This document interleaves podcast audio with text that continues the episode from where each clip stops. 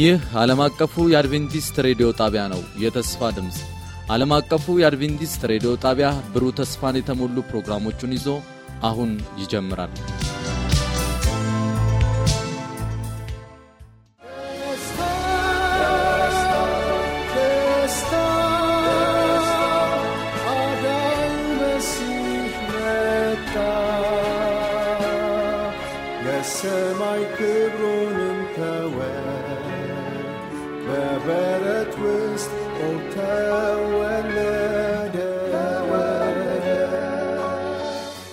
ጤና ይስጥልኝ አድማጭ ተመልካቾቻችን እንደምን አላችሁ? በዚህ ሰሞን በተከታታይ የጌታችን የኢየሱስ ክርስቶስን የመወለድ ምክንያት በማድረግ ዓለም ይህንን በሚያስብበት ጊዜ እኛ ደግሞ እውነተኛውን የክርስቶስ ኢየሱስ የመወለድ ሚስጥር አብረን እያጠናን እንደሆነ ተመልክተናል። አሁንም ዛሬ ከዛ በመቀጠል አብረን እንመለከታለን። የእግዚአብሔር ቸርነትና ምሕረት ከሁላችን ጋር እንደሚሆን የታመነ ነው። መጽሐፍ ቅዱሳችን አንድ ቦታ ሳይሆን በተደጋጋሚ ይናገራል። ይህ ክርስቶስ ሲወለድ አገልግሎቱን ሲጀምር የተነገረ ትንቢት አገልግሎቱ ሲጨረስ ደግሞ እንዲሁ ለዓለም ሁሉ የሚበሰር ታላቅ የምስራች አለ። በራ ዮሐንስ ምዕራፍ 14 ቁጥር 6 ላይ በምድር ለሚኖሩ ለሕዝብ፣ ለነገድ፣ ለቋንቋ፣ ለወገን ሁሉ ይሰበክ ዘንድ የዘላለሙን ወንጌል ያለው ሌላ መልአክ በሰማይ መካከል ሲበር አየሁት። ከዛስ በኋላ በታላቅ ድምፅ የፍርዱ ሰዓት ደርሷልና እግዚአብሔርን ፍሩ፣ ክብርም ስጡት፣ ሰማይና ምድርን፣ ባህርን፣ የውሃን ምንጭ ለሰራ ስገዱ አለ። ራ ዮሐንስ ምዕራፍ 14 ቁጥር 7 እንግዲህ እረኞች የሰሙት የወንጌል የምስራች ከሶስቱ መላእክት መልእክት ጋር የተጣመረና የተያያዘ መሆኑን እንመለከታለን ማለት ነው። መጽሐፍ ቅዱስ ሲናገረን ኢየሱስ በይሁዳ በቤተልሔም በንጉሥ ሄሮድስ ዘመን በተወለደ ጊዜ እነሆ ሰባ ሰገድ የተወለደውን የአይሁድ ንጉሥ ወዴት ነው? ኮከቡን በምስራቅ አይተን ልንሰግድለት መጠናልና እያሉ ከምስራቅ ወደ ኢየሩሳሌም መጡ ይላል። ከምስራቅ ወደ ኢየሩሳሌም መጡ። ኢየሩሳሌም ታላቋ ከተማ የምታብረቀርቀው በሰው ግርግር የተሞላችው በንግድ የጦዘችው ታላቁ ቤተ መቅደስ ያለባት ቤተ መንግስቱ መናገሻው ከተማ የሆነች ህዝቡ የሚራወጥባት ብዙ ሀብታሞች የሚታዩባት ብዙ የነገስታት እና የሰራዊት ብዛት የተከማቸባት ከተማ ኢየሩሳሌም ወደዛ ደረሱ። ከዛ ጥያቄ ያቀረቡ ጥያቄው አንድና አንድ ነው፣ ግልጽ ነው። የተወለደውን የአይሁድ ንጉሥ ወዴት ነው? የተወለደው የአይሁድ ንጉሥ ወዴት ነው? ይህ ጥያቄ ምን አይነት መልስ ነው ያገኘው? በጣም የሚያስገርም ነው። በኢየሩሳሌም ያለው ህዝብ ሁሉ ደነገጠ ደነገጠ። ሄሮድስም ደነገጠ። ህዝቡም ከእሱ ጋር ተደነገጡ። ንጉሥ ተወለደ። ንጉሥ አልተዘጋጁም ነበር። በጭራሽ ይህንን አላሰቡትም ነበር። ነገር ግን የመጣው መልእክት ዋዛ የሚባሉ ወይም ቀለኛ ፌዘኛ ከሚባሉ ሰዎች አይደለም የመጣው። እነዚህ ሰዎች በደንብ ያሰቡበት የተዘጋጁበት ስጦታቸውን ይዘው ብዙ ኪሎ ሜትር አቋርጠው የመጡ ነገስታቶች የተከበሩ ሰዎች ናቸው መልእክቱን ይዘው የመጡት። ህዝቡ ታወቀ። ነገር ግን ንጉሥ ተወልዶ ነበር፣ አላወቁም። በማቴዎስ ምዕራፍ ሁለት ቁጥር ሶስት ላይ ንጉሱ ሄሮድስ ሰምቶ ደነገጠ፣ ኢየሩሳሌምም ሁሉ ከእርሱ ጋር ደነገጠ፣ ተሸበሩ ተሸበሩ፣ ደነገጡ እና ሄሮድስ ይሄ ጉዳይ በጣም የሚያስገርም ሆነ። ህዝቡ ቸላለ፣ ካህናቶቹ ቸላሉ። ነገር ግን ሄሮድስ ይሄንን ጉዳይ ቸል አላለም፣ ቸል አላለም። የተወለደው የአይሁድ ንጉሥ ወዴት ነው ብሎ እነዚህን ሰዎች ጠርቶ ጠየቃቸው። እስቲ ንገሩኝ፣ ምንድን ነው ያያችሁት? ያጠናችሁት ምንድን ነው? ዶክመንታችሁን እስቲ አምጡ። ታሪክን እስቲ መዛግብትን ዘርዝሩልኝ። በዚህ ጊዜ ነው የሚወለደው? ዘመኑ ነው? ትክክል ነው? ትክክል ነው። ይኸው ጥናታችን ከትውልድ ጀምሮ ይህንን ጉዳይ ስንከታተለው ነበር። የአይሁድ ንጉሥ እንደሚወለድ፣ መሲህ እንደሚመጣ፣ የጌቶች ጌታ እንደሚመጣ ስለዚህ አሁን መጣ በእኛ ዘመን። እኛ እድለኞች ነን፣ እድለኞች ነን፣ እንሰግድለታለን። ልንሰግድለት ነው የመጣ ነው። ይሄ ነገር በእኛ ዘመን ስለሆነ በጣም እድለኞች ነን አሉት። እስቲ ንገሩኝ አለ ከዛ በኋላ ከነሱ ተረዳና ከዛ ይህንን ጉዳይ መቼም እነዚህ ካህናቶች በደንብ ያውቁታል። መጽሐፉን የሚያውቁ የሚመረምሩ የሚተረትሩ እስቲ አስጠሩልኝ አለ። ወደ ቤተ መንግስት ውስጥ እንዲመጡ አደረገ። ከዛ በኋላ የት ነው የሚወለደው? የት ይወለዳል የሚል ጥያቄ ጠየቃቸው። እነዚህ ቸልተኞች እና በጣም ግብዞች የሆኑ አይሁዶች ይህንን ጉዳይ ችላ ብለውት ነበር ችላ ብለውት ነበር። ንጉሱ ግን የሞት የሽረት ጉዳይ ነው ለሱ። ስለዚህ አውጠዋት አላቸው። አውጠዋት ተናገሩ አገላብጡና አሁኑኑ መልስ ስጡኝ። የት ነው የሚወለደው? የት ነው የሚወለደው? እሱ ይሄ ጉዳይ ለእሱ ዋና ነበር። ምክንያቱም ከበስተጀርባው በኩል በነገስታት የሚጠቀመው ዘንዶ ከሴቲቱ የሚወለደውን ህፃን እንዲበላ ልትወልድ ባለችው ሴት ፊት ቆሞ ነበር። ለሰይጣን ይህ ጉዳይ ሲሬስ ነው ሲሬስ ነው። የነገስታት ንጉሥ የሆነው መሲህ ከዘላለም ፈጣሪ የሆነው እሱ ስጋ ለብሶ ምስኪን ሆኖ ወደዚህ ሲመጣ በሰማይ ከእሱ ጋር ያደረገውን ጦርነት ለመቀጠል ተዘጋጅቶ ነበር። እሱ ready ነበር ዘመኑን ይቆጥር ነበር። ይህንን የጦርነት ጊዜ በጣም አድርጎ እየተዘጋጀ ይጠብቀው ነበረ። ራእይ ዮሐንስ ምዕራፍ 12 ቁጥር አራት ላይ ዘንዶም ሴቲቱ በወለደች ጊዜ ህፃኑን እንዲበላ ልትወልድ ባለችው ሴት ፊት ቆመ። ታላቁ ተጋድሎ ከሰማይ የጀመረው ወደ ምድር ወደ ምድር መጣ። ሰዎች እንዳይድኑ ለማድረግ ሰይጣን ዝግጅት አድርጎ ነበረ። ይኸውም ከነገስታት ጀርባ ከነ ሄሮድስ ጀርባ ይህንን ያደርግ ነበረ። ስለዚህ ሄሮድስ የት ይወለዳል? አለ ሰይጣን ይህንን ለመቅጨት እፈልጋለሁ በአንተ ተጠቅሜ ብሎታል ነግሮታል። ስለዚህ የት ይወለዳል? አውጧት አላቸው። አውጣት! አዎ በመጽሐፍትን ቢመረምሩ ቃሉን ነቢያት የጻፉትን ቢመረምሩ። የት እንደሚወለድ? መቼ እንደሚወለድ? ከማን እንደሚወለድ ስፍራውን ቦታውን ጊዜውን ሁሉ ነቢያት ዘርዝረው ጽፈው በእጃቸው ሰጠዋቸው ነበረ። ይህንን ግን አላስተዋሉትም ነበር። እነሱ የሚጠብቁት በነጭ ፈረስ ከሰማይ የሚመጣ ብዙ ሰራዊት ይዞ የሚመጣ የሚገፏቸውንና የሚጨቁኗቸውን ነገስታቶች የሚያሸንፍላቸው እንጂ ህፃን ሆኖ የሚወለድ አይደለም የጠበቁት። ነገር ግን አሁን ተገደዱ አውጧት ተባሉ። የዚህን ጊዜ ሄዱና መረመሩ በሉቃስ ወንጌል ምዕራፍ አምስት ቁጥር ስድስት ላይ እነርሱም አንቺ ቤተልሔም ይሁዳ ምድር ከይሁዳ ገዢዎች ከቶ አታንሽም።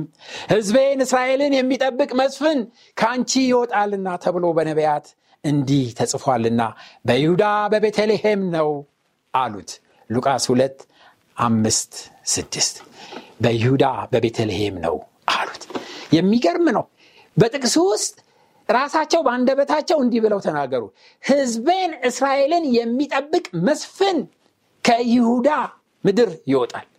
ህዝቤን እስራኤልን የሚጠብቅ መስፍን። ኦሪጂናሊ ወይም ከምንጩ ከሚልኪያስ ምዕራፍ ሁለት ምዕራፍ አምስት ቁጥር ሁለትን የጠቀሱት። እዛ ላይ ያለው ደግሞ እንደዚህ ይላል። አንቺ ቤተልሔም ኤፍራታ ሆይ አንቺ በይሁዳ አላፋት መካከል ትሆኝ ዘንድ ታናሽ ነሽ።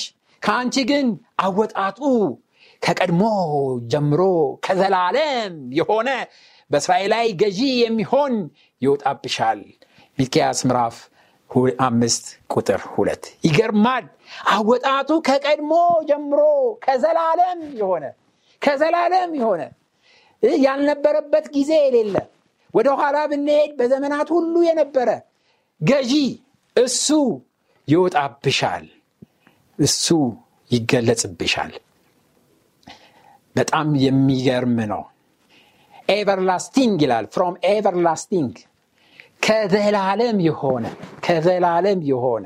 ክርስቶስ ሲወለድ ህፃን ሆኖ ሲወለድ የዛ ጊዜ አለለም የመጣው። እሱ የመጣው ከዘላለም በፊት የነበረው እሱ ስጋ ለብሶ በመካከላችን አደረ። ይህንን ነው ቸል ያሉት። በጣም የሚያሳዝን ነው። ህዝቡ ቸል ያለው መሲህ በሚልኪያስ ምዕራፍ አምስት ላይ አወጣቱ ከቀድሞ ጀምሮ ከዘላለም የሆነ በእስራኤል ላይ ገዢ የሚሆን ይወጣብሻል ይላል። በሉቃስ ላይ ህዝቤን እስራኤልን የሚጠብቅ መስፍን ከአንቺ ዘንድ ይወጣል ይላል ያ በመጀመሪያ ያለው ዮሐንስ በመጀመሪያ ቃል ነበር፣ ቃልም በእግዚአብሔር ዘንድ ነበር፣ ቃልም ራሱ እግዚአብሔር ነበር የተባለው ጌታ ኢየሱስ ክርስቶስ። ሁሉ በእርሱ ሆነ፣ ከሆነ ሁሉ አንዳች ሳለ ያለ እርሱ አልሆነም የተባለው ሁሉን የፈጠረው ጌታችን ኢየሱስ ክርስቶስ። እሱ ቃል ስጋ ሆነ። ጸጋና እውነትም ተሞልቶ በእኛ አደረ። አንድ ልጅ ከአባቱ ዘንድ ያለውን ክብሩን አየን። ክብሩን አየን ኢሳያስ ይህንን ሲናገር ሕፃን ተወልዷልና ወንድ ልጅም ተሰጥቶናል አለቅነቱ በጫንቃው ላይ ይሆናል ስሙም ድንቅ መካር ሀያል አምላክ የዘላለም አባት የሰላም የአለቃ ተብሎ ይጠራል። ሃሌሉያ!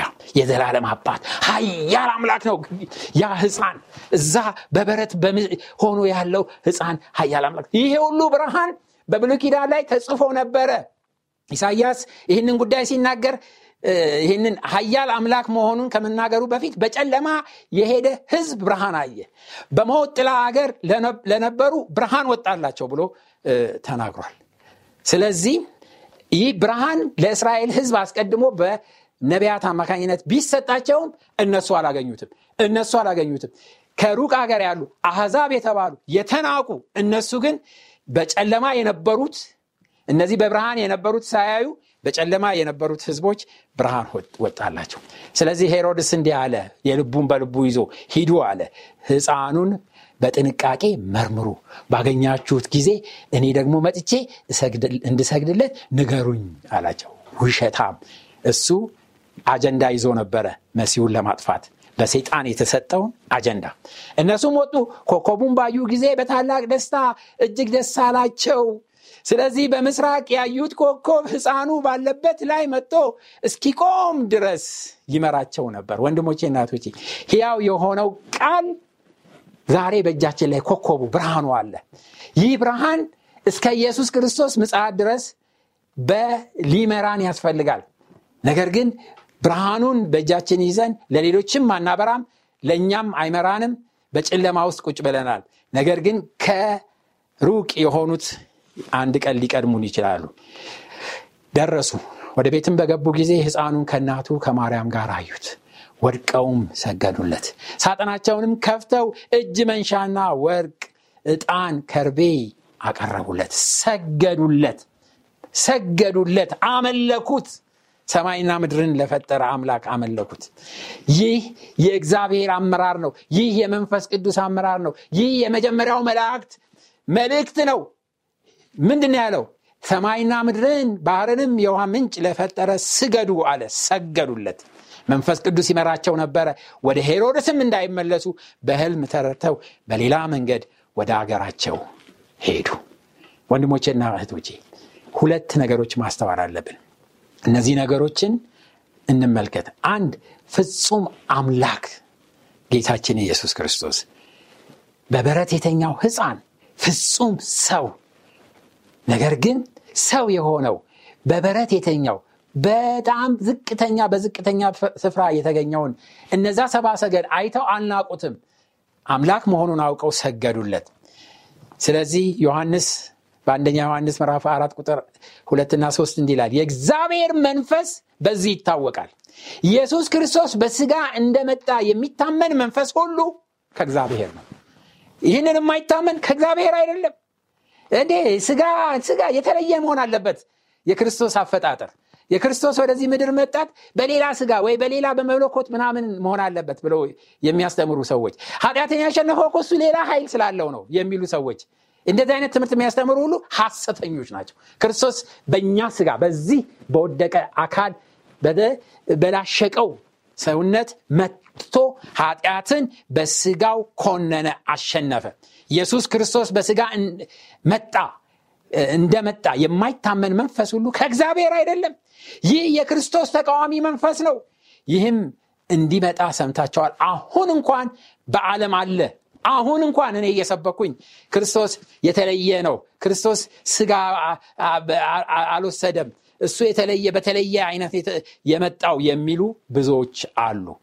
ወንድሞቼ እና ኢየሱስ ጌታ ነው ስንል ከመጀመሪያ ጀምሮ መለኮታዊ ተፈጥሮ የእርሱ ነበር ማለታችን ነው ዮሐንስ አንድ አንድ አሁንም በፊልጵስዎስ 267 ላይ የባህርያውን መልክ በመውሰድ በመለኮታዊነቱን ላለ መጠቀም ወሰነ።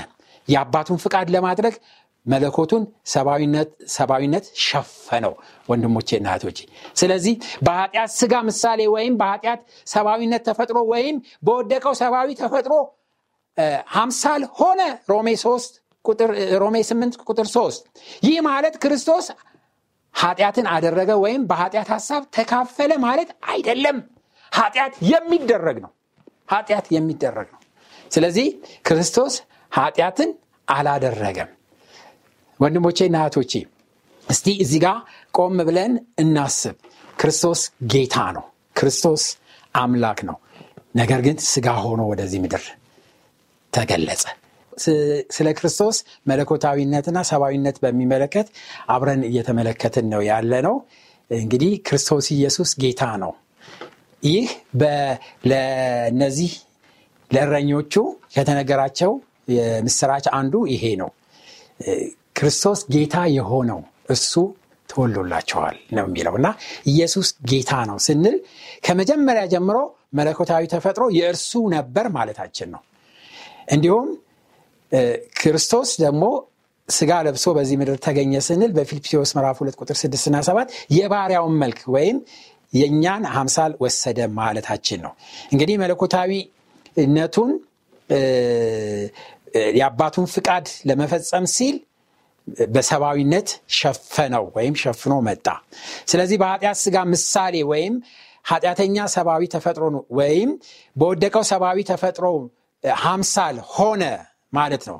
በሮሜ ምዕራፍ 8 ቁጥር 3 ላይ እንዳየ ነው። ይህ ማለት ክርስቶስ ኃጢአትን አደረገ ወይም በኃጢአት ሀሳብ ተካፈለ ማለት አይደለም። ምክንያቱም ኃጢአት የሚደረግ ነውና ነው። በጣም የሚገርምና የሚደንቀው ጳውሎስ በሁለቱ አዳሞች መካከል ያለውን ተመሳሳይነት በአንደኛ ቆሮንቶስ ምዕራፍ 15 ላይ በቁጥር 45 እስከ 47 ያሳያል። ነገር ግን በንጽጽር አዳም ከክርስቶስ የተሻለ ሁኔታ ላይ ነበረ። ወንድሞቼ እናቶች፣ አዳም ከክርስቶስ የተሻለ ሁኔታ ላይ ነበረ። የመጀመሪያው አዳም በኃጢአት በወደቀ ጊዜ ምንም ኃጢአት በሌለበት በኤደን ገነት ውስጥ ነበር የሚኖረው። አያችሁ፣ እርሱ የአእምሮና የአካል ብርታት ያለው ፍጹም የሆነ ሰብአዊ ነበረ አዳም። እንደዚህ ሆኖ ነው እሱ የወደቀው። ነገር ግን ኢየሱስ ግን እንዲህ አልነበረም። እርሱ ሰብአዊነትን ተፈጥሮ በተቀበለ ጊዜ የሰው ዘር በኃጢአት በተረገመች ዓለም ላይ ለአራት ሺህ ዓመት በኃጢአት ተበላሽቶ ነበረ። ዘመናት ምኞት ገጽ 49 ላይ እናገኛለን። ስለዚህ ፍጹም በሆነው የውርደት አዘቅት ውስጥ ያሉትን ለማዳን ካልወደቀው ከአዳም ተፈጥሮ ጋር ሲነጻጽር በአካላዊም ሆነ በአእምሮዊ ጥንካሬ የወረደውን ሰብአዊ ተፈጥሮ ነው የተቀበለው ኢየሱስ። ነገር ግን ይህንን ያደረገው ምንም ኃጢአት ሳይሰራ ምንም ኃጢአት ሳይሰራ የዘመናት ምኞት ላይ አሁንም ገጽ 49 ላይ ያንን እንመለከታለን። ስለዚህ ክርስቶስ ወደዚህ ምድር በሚመጣበት ጊዜ የወደቀውን አካል ይውሰድ እንጂ ኃጢአትን አልሰራም ወይም አላደረገም። ምክንያቱም ከመንፈስ ስለተወለደ ማለት ነው። ስለዚህ ክርስቶስ ኢየሱስን በሁሉ ነገር እንደኛ ነበር። ኢሳያስ ምዕራፍ 53 ቁጥር ሁለት ላይ መልክና ውበት የለውም፣ ባየነው ጊዜ እንወደው ዘንድ ደምግባትም የለውም። የተለየ የመለኮት ብርሃን፣ የተለየ የመለኮት ኃይል ወይም ስጦታ የሚጠቀምበት ችሎታ ያንን አልገለጸም። እሱ ልክ እንደኛው በአምላኩ ላይ በእግዚአብሔር አብ ላይ በመተማመን በመንፈስ ቅዱስን በመጠማጠም በጸሎትና በልመና በዚህ ደካማ በሆነው ስጋ ኃጢአት ኃጢአትን ኮነነ። እግዚአብሔር የተመሰገነ ይሁን። ስለዚህ የሚያስደንቁት እነዚህ ሰባ ሰገን ወደዛ በሄዱ ጊዜ ባዩት ጊዜ ባዩት ጊዜ መልክና ውበት የለውም። አካባቢውን በጣም የተለየ ነገር የለም። ነገር ግን ወድቀው ሰገዱለት ይላል። ሳጥናቸውንም ከፍተው እጅ መንሻ አቀረቡት። ለምን? ሰማይና ምድርን፣ ባህርን፣ የውሃን ምንጭ ለሰራው ስገዱ አለ። አያቸው ወንድሞቼ እናቶቼ እሱ ከዘላለም ጀምሮ ይሰገድለት ነበረ። በራ ዮሐንስ ምዕራፍ 5 ቁጥር 14 ላይ አራቱም እንስሳቶች አሜን አሉ ሽማግሌዎችም ወድቀው ሰገዱለት። ወንድሞቼ እናቶቼ ዛሬ በተለያየ ቦታ በታክሲው ላይ በቤታችን በፍሬም ኢየሱስ ጌታ ነው ኢየሱስ ጌታ ነው የሚል እንጽፋለን ምክንያቱም አንድ ቆሮንቶስ ምዕራፍ 12 ቁጥር 3 ላይ ስለዚህ ማንም በእግዚአብሔር መንፈስ ሲናገር ኢየሱስ የተረገመ ነው የሚል እንደሌለ በመንፈስ ቅዱስ ካልሆነ በቀር ኢየሱስ ጌታ ነው ሊል አንድ እንኳን አይችልም እንዳይችል አስታውቃችኋለሁ አለ። ስለዚህ ዛሬ ቀላል ነው ሁሉም ኢየሱስ ጌታ ነው ይላል። ግን በነ ጳውሎስ ጊዜ መንፈስ ቅዱስ ካረዳህ በስተቀር ኢየሱስ ጌታ ነው ማለት አትችልም። ለምን? ምርጫ ነበረ የዛ ጊዜ። ኢየሱስ ነው ጌታ ወይስ ቄሳር ነው ጌታ ከዛ በኋላ ይህ ምርጫ ይሰጥሃል። ስለዚህ መንፈስ ቅዱስ ካረዳህ በስተቀረ ኢየሱስ ጌታ ነው ማለት አትችልም። ምክንያቱም አንገት ላይ ሰይፍ ተደግኖ ምረት ትባላለ ኢየሱስ ጌታ ነው ወይስ ቄሳር ጌታ ነው? ምርጫ። ከዛ በኋላ የሚያስገርመው ነገር ደግሞ ምን አለ መሰላችሁ? ቄሳር ጌታ ነው ካላችሁ በኋላ በል ኢየሱስን እርገም ትባላል ኢየሱስን እርገም ትባላል መንፈስ ቅዱስ ካረዳ በስተቀረ ሰይፉን ከፈራ ኢየሱስን ትረግማለህ። ማንም በእግዚአብሔር መንፈስ ሲናገር ኢየሱስ የተረገመ ነው የሚል እንደሌለ በእግዚአብሔር መንፈስ። አያችሁ? ይሄ ነው ትልቅ ግድድሮች ነበር። በመንፈስ ቅዱስ ካልሆነ በቀር ኢየሱስ ጌታ ነው ሊል አንድስ እንኳን አይችልም መንፈስ ካረዳው በስተቀር። ወንድሞቼ ና እነዛ የእግዚአብሔር ደቀ መዛሙርቶች አንገታቸውን ሰጡ ምን በሚለው ቃል ተማምነው? እስከ ሞት ድረስ የታመንክ ሆን እኔም የህይወት አክሊል አዘጋጅልሃለሁ። ኢየሱስ ጌታ እንደሆነ በአፍህ ብትመሰክር እግዚአብሔርም ከሙታን እንዳስነሳው በልብ ብታምን ትድናለህ። ሮሜ ምዕራፍ 10 ቁጥር 9 ኢየሱስም ትንሣኤና ህይወት እኔ ነኝ የሚያምንብኝ ቢሞትም እንኳን ህይወት ይሆንለታል። አብ ሙታንን እንደሚያስነሳ ህይወት እንደሚሰጣቸው እንዲሁም ወልድ ደግሞ ለሚወዳቸው ህይወት ይሰጣል። ይህንን አምነው ኢየሱስ ጌታ ነው አሉ ወንድሞቼ እናቶቼ ለህዝብ ሁሉ የሚሆን ክርስቶስ ጌታ የሆነው ተወልዶላቸዋል ተወልዶላቸዋል ተወልዶላቸዋል። ሰባ ሰገን የምስራቅ ሰዎች ወደ በረቱ ሄዱ። ከዛ በኋላ ሰገዱለት። ወንድሞቼ እናቶቼ ይህንን ፕሮግራም ስንጨርስ ባላችሁበት ቦታ ሁላችንም ተንበርክከን በመንፈስ በበረት ውስጥ ለተወለደው ሕፃን ሰባ ሰገል እንደሰገዱ ሁሉ ዛሬ ደግሞ በቅድስተ ቅዱሳን ውስጥ ላለው ሊቀ ካህናችን ለክርስቶስ ኢየሱስ በክብር እንሰግድለታለን። ሰማይና ምድርን የፈጠርክ ሕያውና ዘላለማዊ የሆንክ ከጥንት ጀምሮ አምላክና ፈጣሪ የሆንክ ክርስቶስ ኢየሱስ ጌታ ሆይ በዚህ ሰዓት እኔና ወገኖቼ በአንተ ፊት ተንበርክከን አንተን እናመልካሃለን። የሰማይ አባታችን እና መድኃኒታችን ሆይ ዛሬ በቤተልሔም እንደተወለድከው እንደ ሕፃን ሆነህ እንደመጣኸው በበረት ውስጥ እንደነበርከው ሳትሆን በታላቁ ቅድስተ ቅዱሳን በሰማይ ስለኛ የምትማልድ ስለኛ ደግሞ የምትታይ ሊቀ ካህናችን ስለሆንክ ጠበቃችን ስለሆንክ እጅግ አድርገን እናመሰግንሃለን። ሰማይ አባታችንና መድኃኒታችን ሆይ እነዛ ሰባ ሰገን እነዛ እረኞች በዛ በወደክበት በዛ በበረት ውስጥ ባዩ ጊዜ አልናቁም፣ ችላም አላሉ። ለአንተ ወድቀው ሰገዱ። የሰማይ አባትና መድኃኒት ሆይ እኛም ዛሬ በፊታችን ያለህ ሕያውና ዘላለማዊ አባት መሆንህን በማመን የሰማይ አባታችንና መድኃኒታችን ሆይ በተከበረው ዙፋን ፊት እንደቀረብን ደግሞ በህሊናችንና በእምነታችን ይህንን በመቀበል እነሆ በፊት ተንበርክከናል። ሰማይ አባት አንተ ቅዱስና ዘላለማዊ ነህ። ሁሉም ቦታ የምትገኝ እስከ ዓለም ፍጻሜ አብሬያችሁ ነኝ ያልከ አምላክ ስግደት ሁሉ የሚገባ ለአንተ መንበርከክ መስገድ አንተም ማምለክ የሚገባን አምላካችን ስለሆንክ እናመሰግናለን። አንተ ከሰማያ ሰማያት ወርደህ ደግሞ የሰማይ አባት ይህንን የተዋረደውን የባሪያውን መልክ ይዘህ ኃጢአታችንን ሁሉ በመስቀል ላይ አስወግደህ በሰማይ የከበርክ አምላክ ስለሆንክ ተመስገን።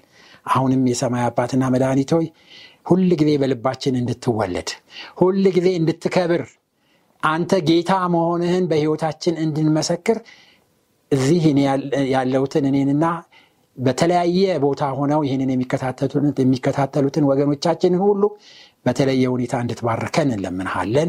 እስከ መገለጽ ቀን ድረስ የሰማይ አባት በጽናትና በእምነት እንድንቆይ አንተን በማምለክና ለአንተ በመስገድ አንተን በማገልገል በሕይወታችን ከአንተ ጋር መጣመር እንድንችል እርዳን።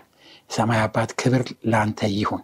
ስላረክልን ስለፈጸምክልን ታላቅ ስጦታ ሁሉ ከዘላለም እስከ ዘላለም ከፍ ከፍ በል። እስከ መጨረሻ ጸንተን እንድንቆም እርዳን። በጌታችን በመድኃኒታችን በኢየሱስ ክርስቶስ ስም አሜን።